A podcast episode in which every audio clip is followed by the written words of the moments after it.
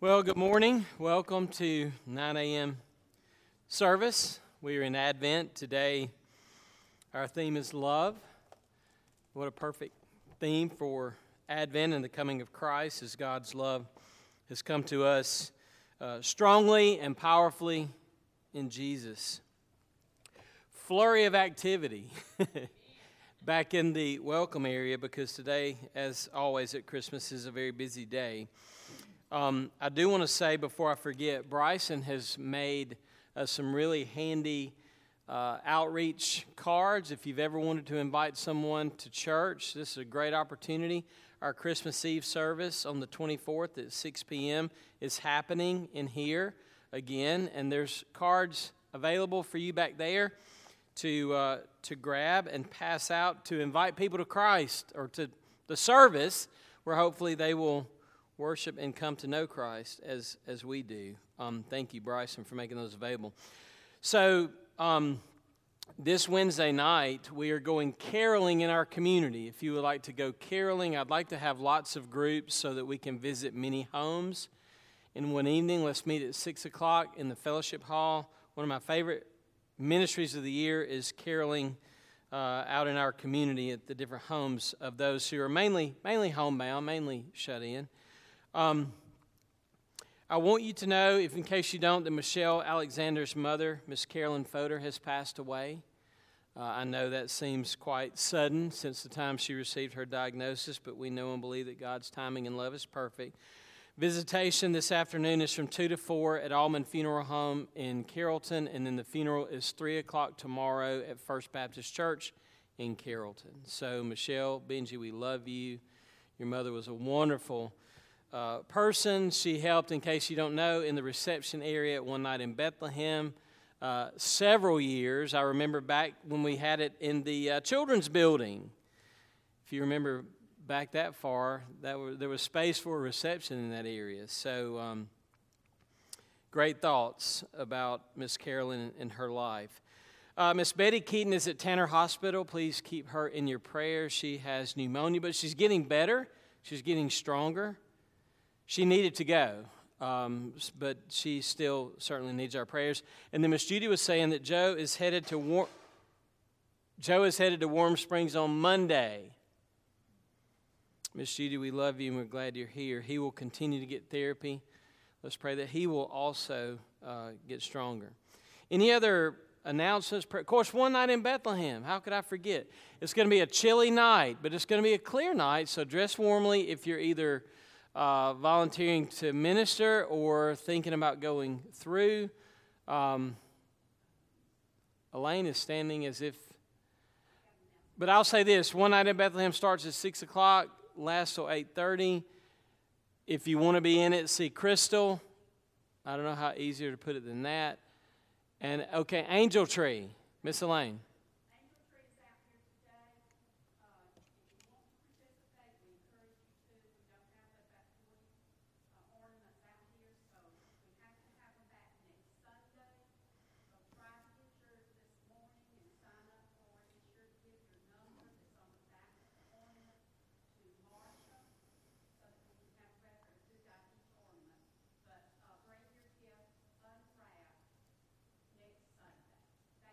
Amen. Thank you, Miss Elaine. Can I share a word of praise? Absolutely.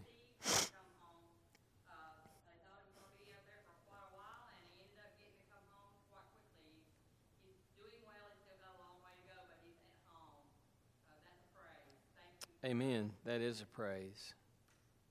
Okay. Mister Howard. Yes. Oh, my goodness. Uh, Howard sent me a text last night about family members that he has that were affected by the storms in Kentucky. I don't know what the count final total was uh, and is of, of, of the loss of life there, but um, it's with uh, saddened hearts that we remember what took place in Kentucky and, and you know, pray about how to minister. I know Southern Baptists are already um, reaching out and doing some things there. There may be something that we, an offering that we could take or something that we can do soon to help those affected by those storms. So, Howard, thank you. Let's remember that as well. Crystal. Yes.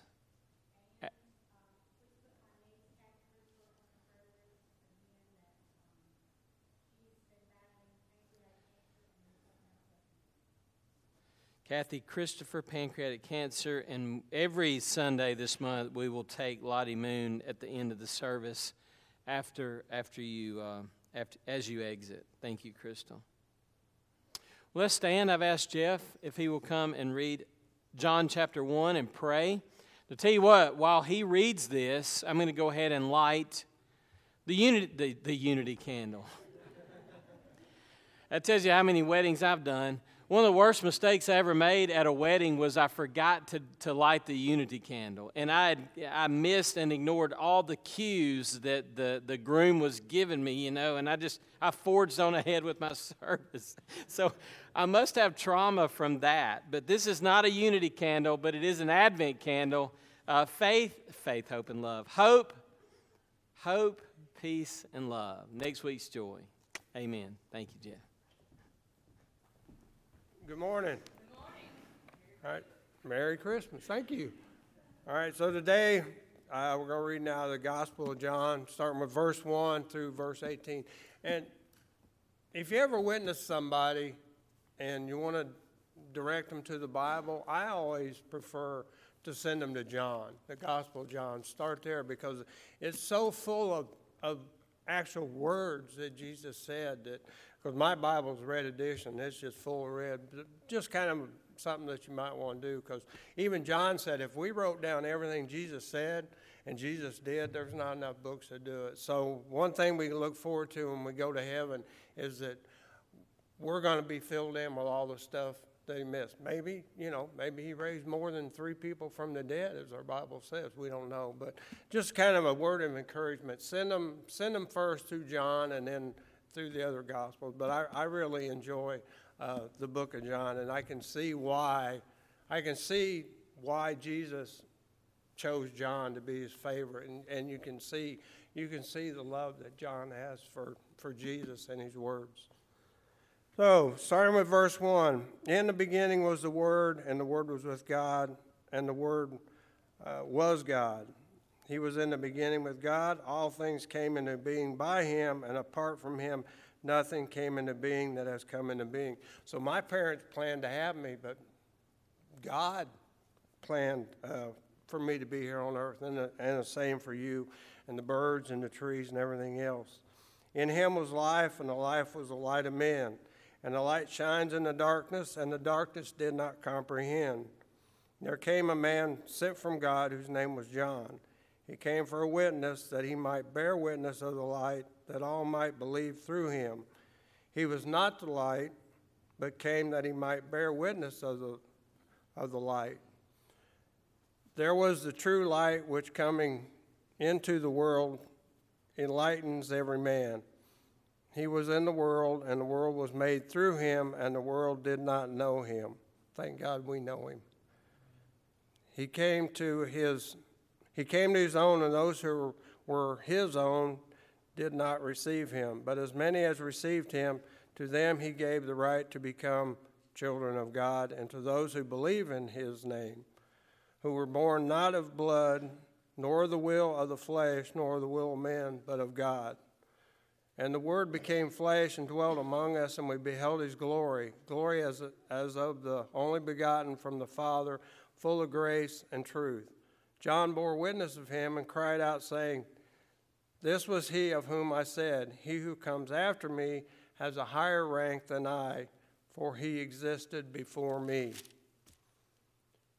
For of his fullness we have all received, and grace upon grace. For the law was given through Moses, grace and truth was realized through Jesus Christ.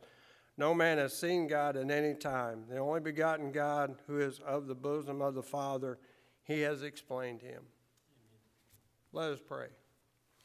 Heavenly Father, I just I just want to thank you uh, for who you are and everything that you've done for me. And I'm sure everybody in the congregation feels the same way, Lord. It's, it's amazing to think that nothing would be here if it wasn't through you and through the power of your Son, Jesus Christ. We just we just thank you and, and praise you, and just everything that you've done for us, you just, you fulfill us, Lord, and we know that we can't, we can't do anything successfully unless we come to you first, and we just, We just thank you and praise you. I ask you that uh, you enter into this time of worship with us. Allow the Holy Spirit to speak through Neil. He delivers the message. Uh, pray over the, the singing that we're going to do today, and just let everybody just be filled with your joy throughout the day and throughout this coming week. And tonight we have an opportunity to witness to uh, many lost people, probably. Uh, I was really surprised last week of how many uh, people agreed by saying amen during the part that Erica Reeves did. I, that, that made me feel good, and I was really impressed by that. So tonight we're all Johns. We're all here to witness for you tonight. So Lord, just give us give us the power and give us the strength to witness to the fallen world. I just love you and praise you and thank you for everything you've done for me. And I just thank you for your son, Jesus Christ. It's his name we pray, and it's his name we we offer up this service. In Jesus' name I pray, amen. Amen. Good morning. Good morning. We're going to begin this morning with singing the first Noel. Amen.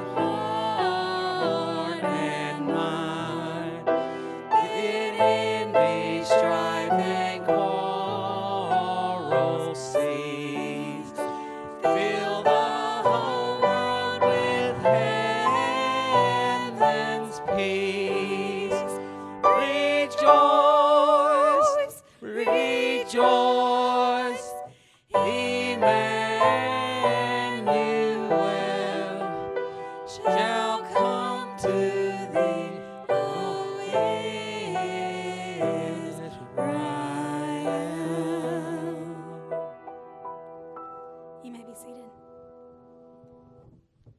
Last week, as Neil was preaching, um, there's there's a reading in our hymn book that is so powerful, and it goes through um, every book of the Bible, and it tells you how Jesus is represented in every book of the Bible, and it's so neat. So I ask if Gavin would read that for us this morning, um, followed by a song.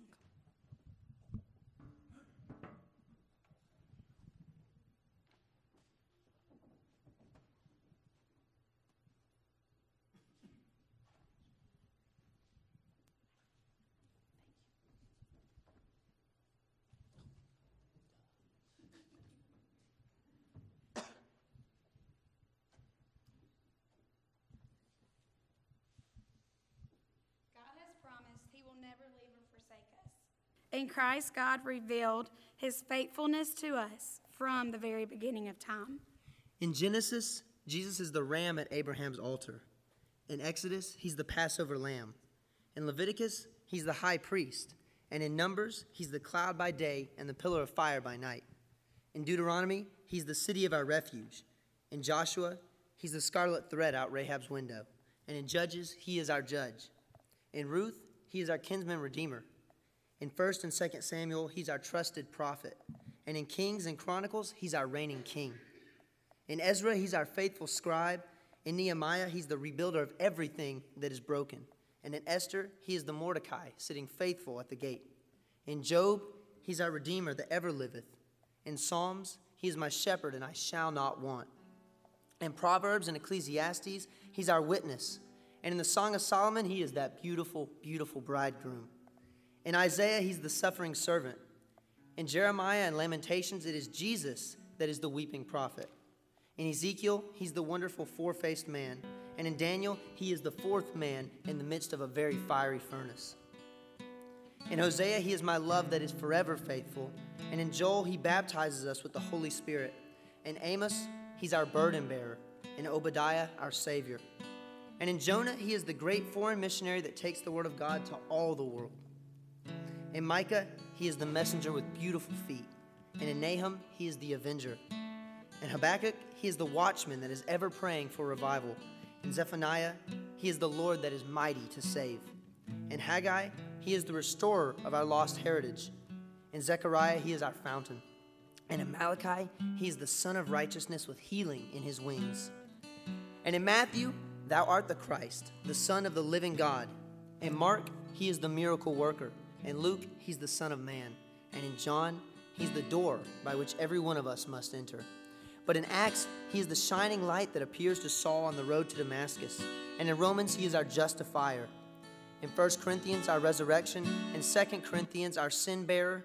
In Galatians, he redeems us from the law. And in Ephesians, he is our unsearchable riches. In Philippians, he supplies our every need. And in Colossians, he's the fullness of the Godhead bodily.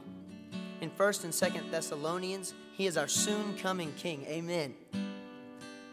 And in First and Second Timothy, he is the mediator between God and man. In Titus, he is our blessed hope. And in Philemon, he is a friend that sticks closer than a brother. In Hebrews, he's the blood of the everlasting covenant. And in James, it is the Lord that heals the sick. In First and Second Peter, he is the chief shepherd. And in First, Second, and Third John, it is Jesus who has the tenderness of love. In Jude, he is the Lord coming with ten thousand saints. And in Revelation, lift up your eyes, church, for your, redem- for your redemption draweth nigh. He is our King of kings, and he is our Lord of lords.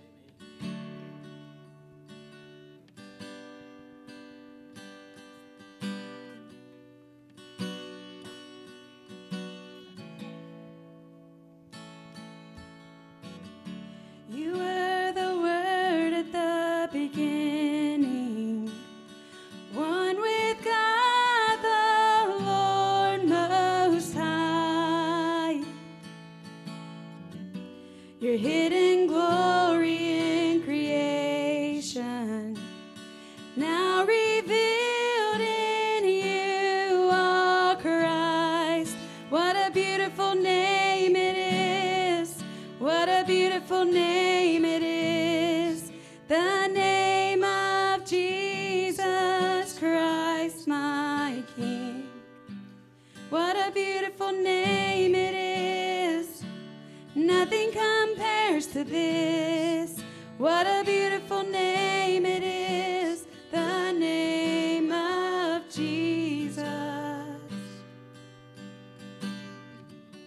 You didn't want heaven without us, so Jesus, you brought heaven down. Your sin was great, your love was greater. What could separate us now?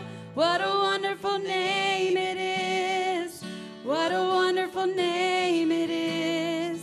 The name of Jesus Christ, my King. What a wonderful name it is. Nothing compares to this. What a wonderful name it is.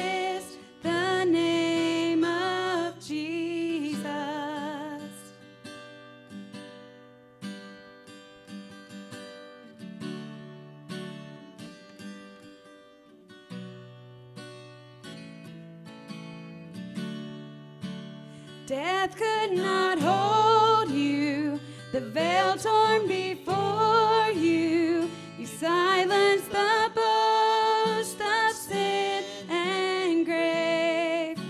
The heavens are roaring, the praise of your glory. For you are raised to life again. You have no right. No equal, now and forever, God, you reign.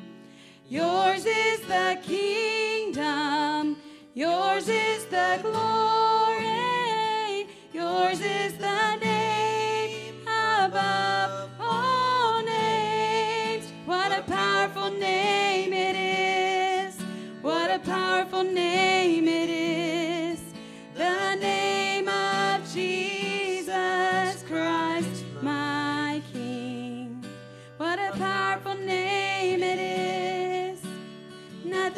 Stand against what a powerful name it is, the name of Jesus.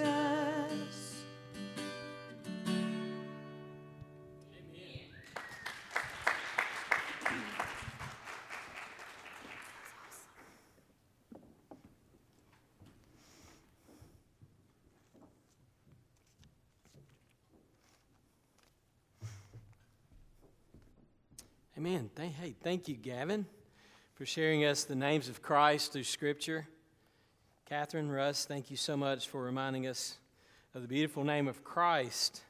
Last week in Isaiah nine, we found some of those names: Wonderful Counselor, Prince of Peace, Mighty God, Everlasting Father. God has revealed to us who He is through the, the names in Scripture that we find of, of Christ. So today's theme is love, so let's go ahead and turn to First John chapter four. I love what Jeff said. All of us tonight are Johns. That, that means two things. John was known as the beloved disciple. So all of us are deeply loved by our Father. How deep the Father's love for us, how vast beyond all measure. And not only are we loved by God, but God's love dwells within us, and we are to love one another, the other beloveds. So I was very encouraged uh, by John chapter one, Jeff, and, and, and your reading and your comments. So let's see what John continues to work out about love. First John chapter four, verse seven through twenty-one. I look back because I save file folders. I'm still, I still have... all this, you know, I'm old, old school, still writing everything down, typing everything out. I have preached First John four several times during Advent on this theme. And I don't apologize for that. Um, I think I need it. I think we need it because love is difficult. Love is difficult, especially when you look at the kind of love that we're talking about. Sometimes We may feel like Lucy from Peanuts with Charlie Brown and Charles Schultz. She would say, oh, I love the world. It's, it's people I can't stand. I mean, we're tough to love, especially with agape love, self-giving love. So John goes over and over it. I repeat it because he repeats it. Just in the text I'm going to read this morning, there are three different ways that he commands us to love one another. He's going to say in verse seven, let us love one another. He's going to say in verse eleven, we ought to love one another. And then he's going to say in verse twelve, if we love one another, this, that, and the other. So we should know that the great commandment to love God with all of our heart, soul, mind, and strength, and to love our neighbor as ourselves, that, that commandment humbles us and slays us because we're constantly sinning and falling short of that perfect standard, to love God with all of our heart, soul, mind, and strength, and to love our neighbor as ourselves. So if you're like me, you need this kind of thing regularly. You need to be reminded and taught. So let's get to the text. First John chapter four, verse seven. Beloved, isn't it interesting that the beloved disciple tells others that they are loved by him? And there it is. The love we receive from God, we are commanded and empowered to share with others. Beloved, let us love one another, for love is from God, and everyone who loves is born of God and knows God. The one who does not love does not know God, for God is what? God is love. God is love. By this, the love of God was manifested in us. Some of the versions there say, say it like this, on our behalf or in our case. So is it for us or in us? Theologically, it's both. So some of your Bible versions have a note there that it's it's either in us or on our ca- in, in our case. That God has sent, here's Christmas, here's Advent, God has sent His only begotten Son into the world so that we might live through Him. In this is love, not that we loved God, but that He loved us and sent His Son to be the propitiation for our sins. Beloved, if God so loved us, we also ought to love one another. And this sounds just like John one. Listen to this. No one has beheld God at any time. If we love one another, God abides in us, and His love is perfected in us. By this we know that we abide in Him, and He in us, because He has given us of His Spirit. So not only has God given us His Son, what else does He give us? His Spirit. He gives us His Spirit. And we have beheld, verse fourteen, and we bear witness. There's the John that Jeff was talking about earlier. We bear witness that the Father has sent the Son to be, to be the Savior of the world. Whoever confesses that Jesus is the Son of God, God abides in Him and He in God. And we have come to know and have believed. Not only do we know it, we rely on it. The love which God has for us. God is love, and the one who abides in love abides in God, and God abides in him. By this the love, by this love is perfected with us, that we may have confidence in the day of judgment. Judgment is coming. How can we have confidence in the day of judgment? Here it is. Because as He is, so also are we in this world. There is no fear in love, but perfect love casts out fear, because fear involves punishment. But the one who fears is not perfected in love. We love because He, he first loved us. If someone says, I love God, and hates his brother, he is a liar. And John does not mince words, does he? He is a liar. The one who does not love his brother whom he has seen cannot love God whom he has not seen. This commandment we have from him, that the one who loves God should love his brother also. Father, thank you for amazing grace, the grace upon grace that we receive in Christ. The law comes through Moses, and it condemns us all, but it drives us to Christ. So thank you for both the law and grace. Help us, Father, to grasp more of your love through this text as your word reminds us repeatedly of how much you love us and how we ought to love one another. Thank you that when Christ came to earth, he was love coming down. In his name we pray. Amen. In the hymn Silent Night is this little phrase, Son of God loves pure light. Son of God loves pure light. That's who Jesus is. He is the Son of God, and he loves pure light. In Isaiah, we read that the people who walk in darkness will see a light. And then Isaiah told us that the light will shine on them. And then the Bible tells us that the light will be in us. I saw a rainbow yesterday. Did any of you see the rainbow yesterday? It's one thing to see it, but man, what if it shined upon you? What if it came in you? I mean, that's the dynamic of love's pure light that we find in Christ. So what I want to do today is to encourage and empower us to love as God loved us. John reminds us of some truths that you and I need regularly. In fact, we need it daily. We are to preach the good news to ourselves every day in order to begin to grow, to have love perfected in us so that we can love God more with all of our heart, soul, mind, and strength, and so that we can obey that great command of loving our neighbor as ourselves. So there's several considerations in this passage. Number one, the source of love. God is the source of love. God himself is the origin and the source of love. One thing this means is that love has existed for all eternity. Love existed before the world began. Jesus talks in John chapter, chapter seventeen of how the Father and the Son and the Holy Spirit loved one another with perfect love before the world ever began. What an amazing thought that love has always existed within God. He is the origin and the source. And everyone who loves proves that they are born from God, born of God, born again. And everyone who loves proves and shows that they know God.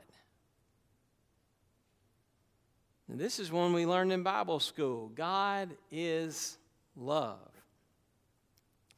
What this means about the source of love is that love is who God is in his essence.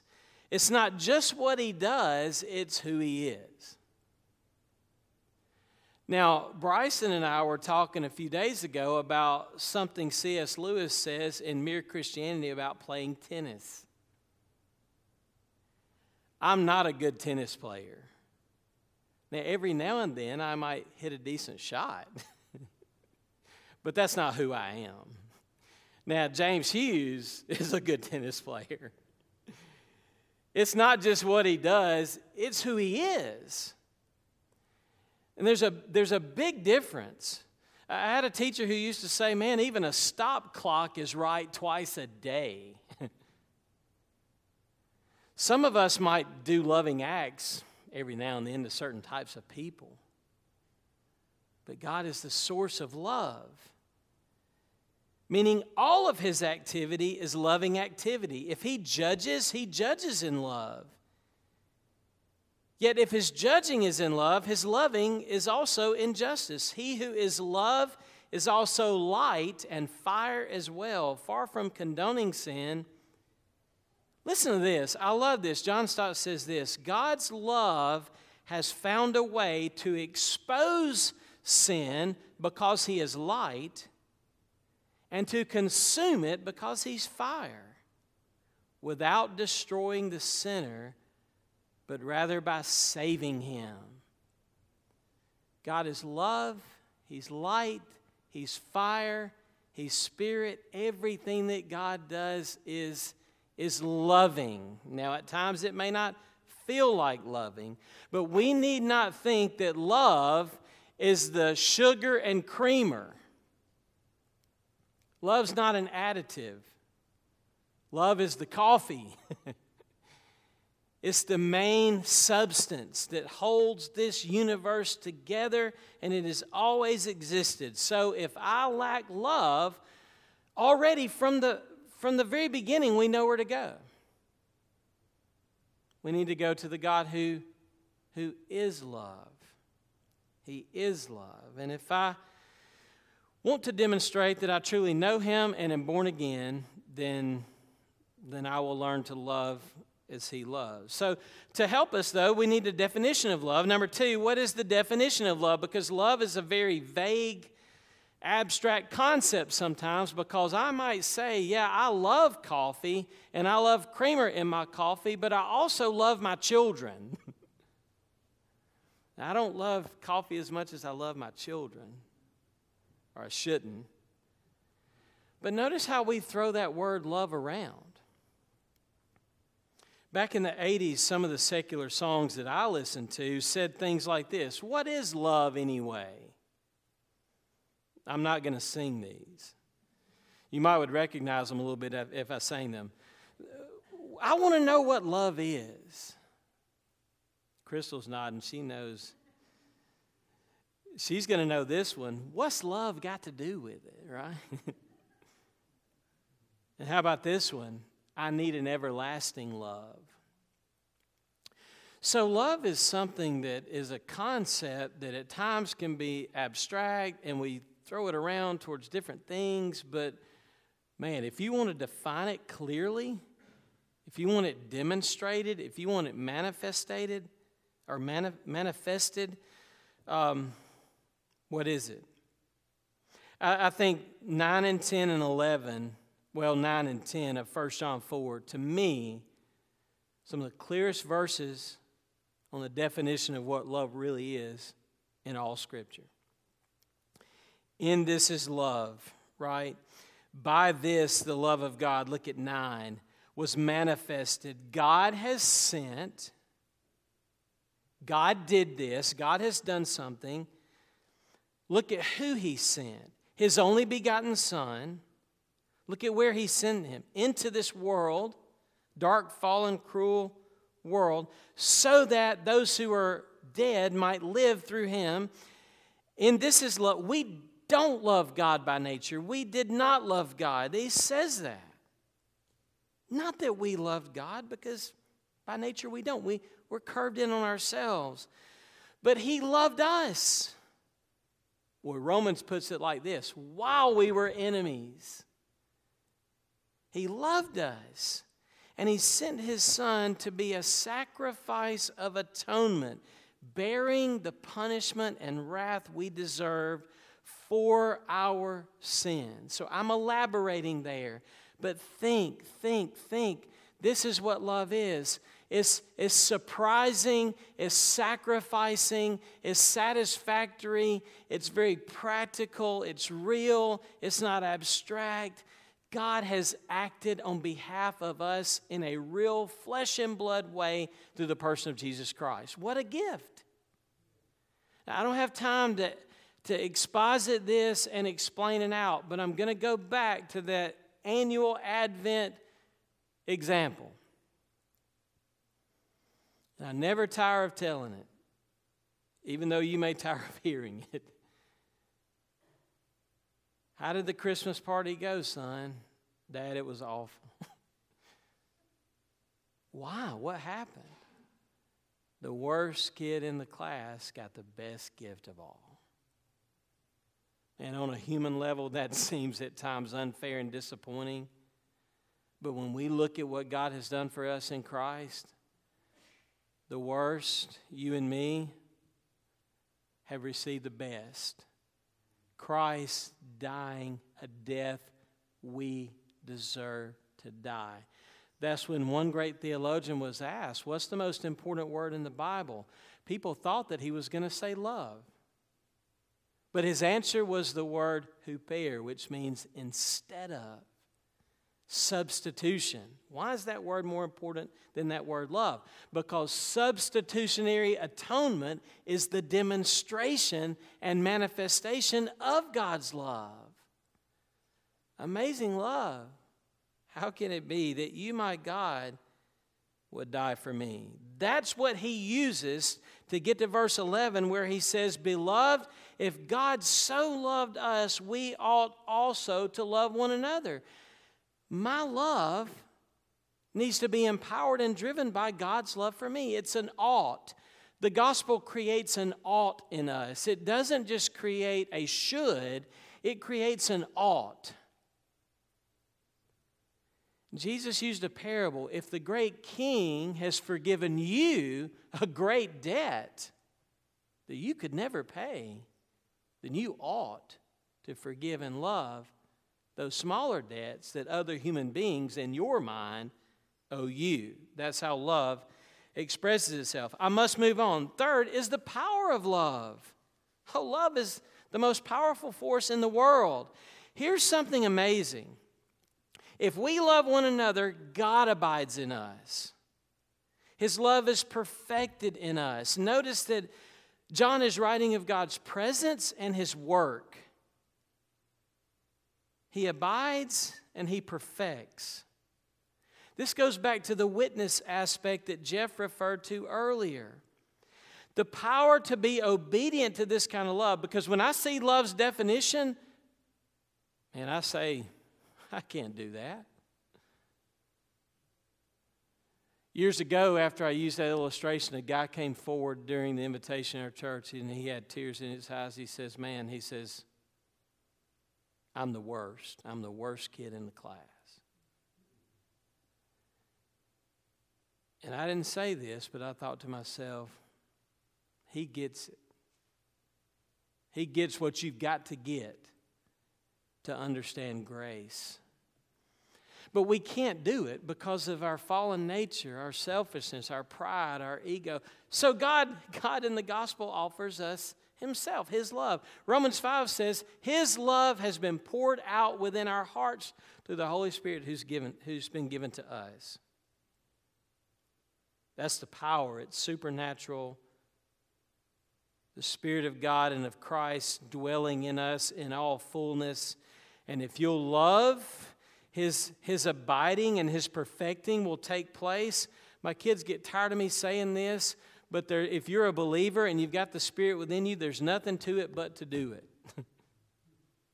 The first place I ever heard that was, of all places, the Muppet Show years ago. There's nothing to it but to do it. If you've got the Holy Spirit living within you, if you love one another, God is proof that God abides, but it's almost as if he increases and grows our heart. And here's the evangelistic and apologetic part of it. No one has seen God, but as we love one another, God abides in us and he dwells with us. Do we realize what he's saying? That the unseen God becomes visible and practical and tangible in us and through us as we love other people the way God loved us. So it's the power of love not only to empower me to love people through his Spirit abiding in me, but it's the power of love in, in that God uses that to demonstrate to the world that he loves them. This is the witness that the Father sent the Son to be the Savior. That's the witness of this love. So when the body of Christ loves one another and loves other people, the invisible God becomes visible. The invisible God becomes visible through the body of Christ practically loving one another. And let me give you an illustration of that that I had this week. So I went off and ran some errands, came back home, and of all things, a Martin and Hightower van is sitting in my driveway. Now, when you pull up to your house and a Martin and Hightower van sitting there, well, that's not, that's usually not a good sign. But then I saw these two older gentlemen coming uh, down my front porch, and they're headed back to the van, and I thought, oh, good. They brought my cheese. Now, y'all don't know this, but Martin and Hightower makes the rounds, and they deliver pastors cheese. It's good cheese, all right? And I look forward every year every year to getting that, to getting that, that block of cheese. I guess it's our payment or appreciation for all the funerals we do throughout the year. But it is, in all seriousness, a nice gesture. But here's my point. One of those gentlemen says, man, how are things down at Glenlock? I says, they're going well. And he says, you know what? He says, you got somebody down there at Glenlock that is a treasure to me. And he says, I'm going to cry. He says, it's Kim Harper. I says, yes, sir. He says, uh, earlier this year I lost a friend. And she came up to me. This guy works at Martin and Hightower, okay? That may be important to the context. When I lost my friend and Kim Harper put her arms around me and she hugged me, he says, oh, he says, that meant so much to me. Kim Harper doesn't just do loving acts. She is love. Now, I'm not calling her God, and I'm not calling her Jesus. Let's not press this too far. But I thought to myself, God loves this gentleman. And in this gentleman's grief and in his sorrow, God wanted to express love to this man.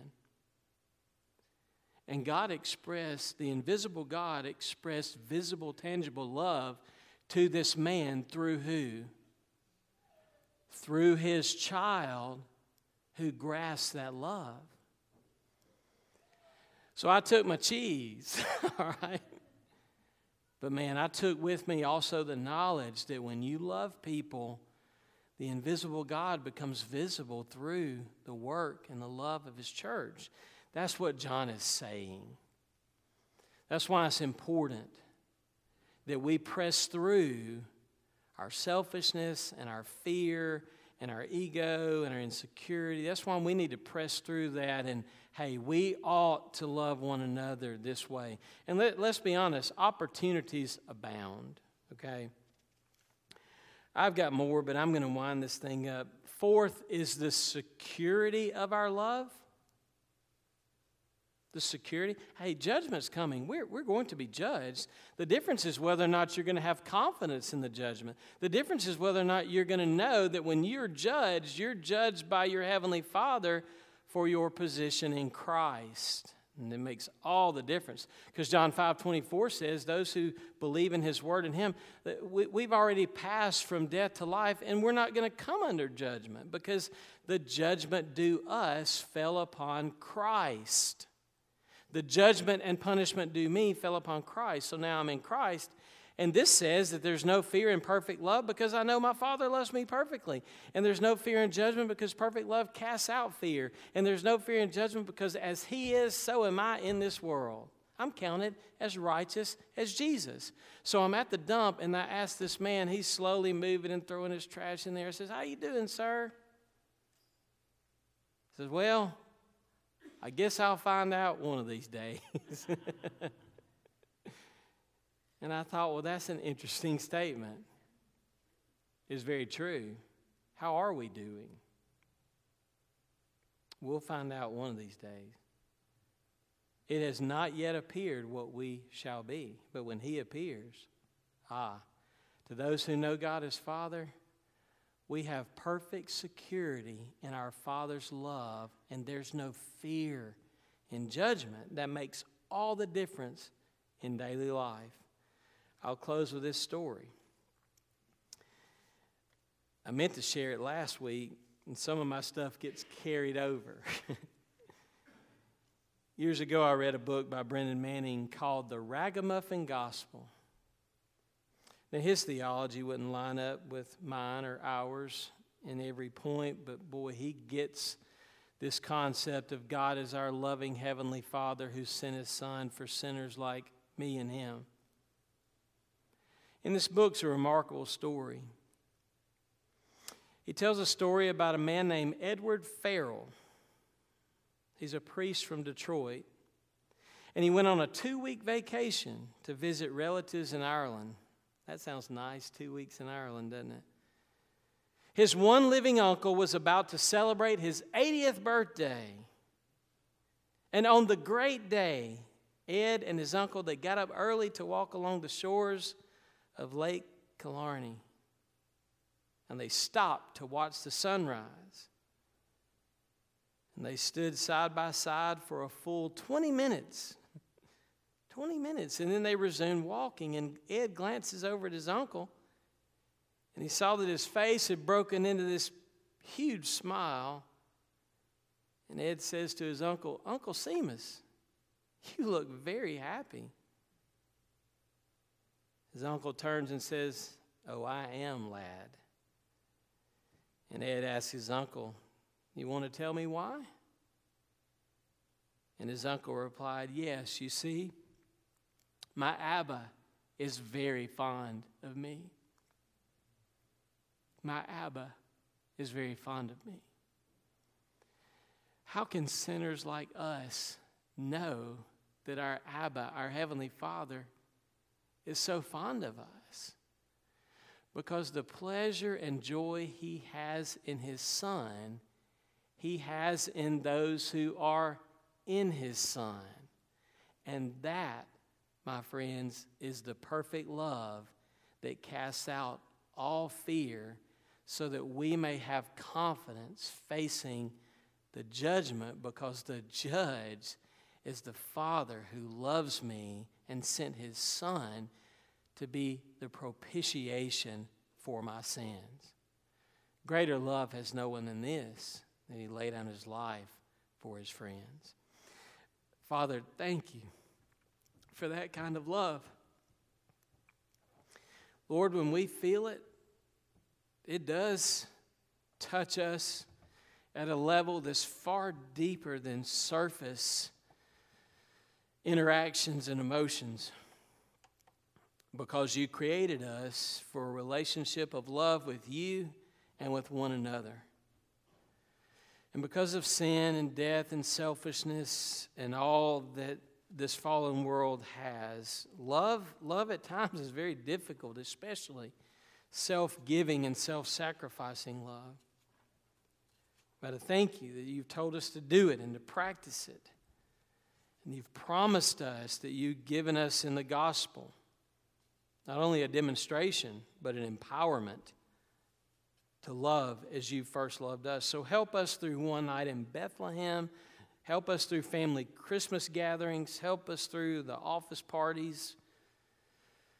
Help us to shine this light that has been shined upon us and in us, which is the Son of God, love's pure light. Help us to be and do that. In Christ's name we pray. Amen. Let's stand and sing our hymn of invitation, "You Come," as we sing.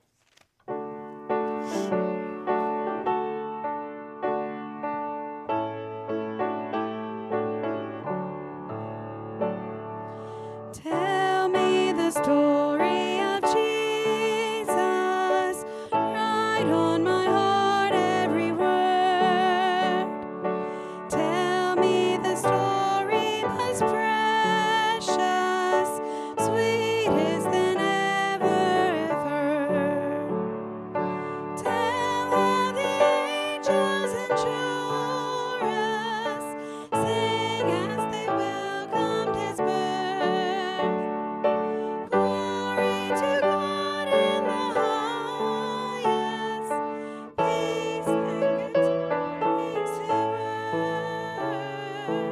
Tell me the story of Jesus, write on my heart every word. Tell me the story most precious, sweetest that ever was heard.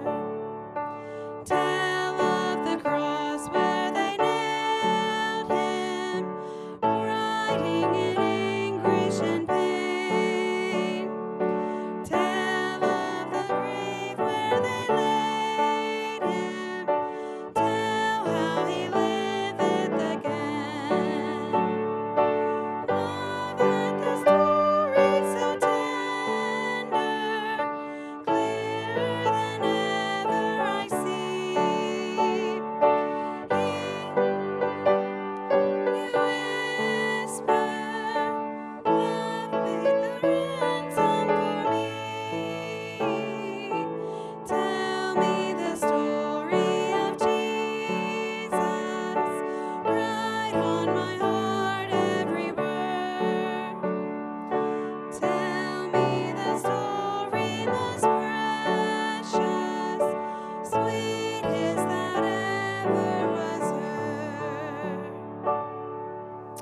what a story, and we get the joy of retelling that tonight through One Night in Bethlehem.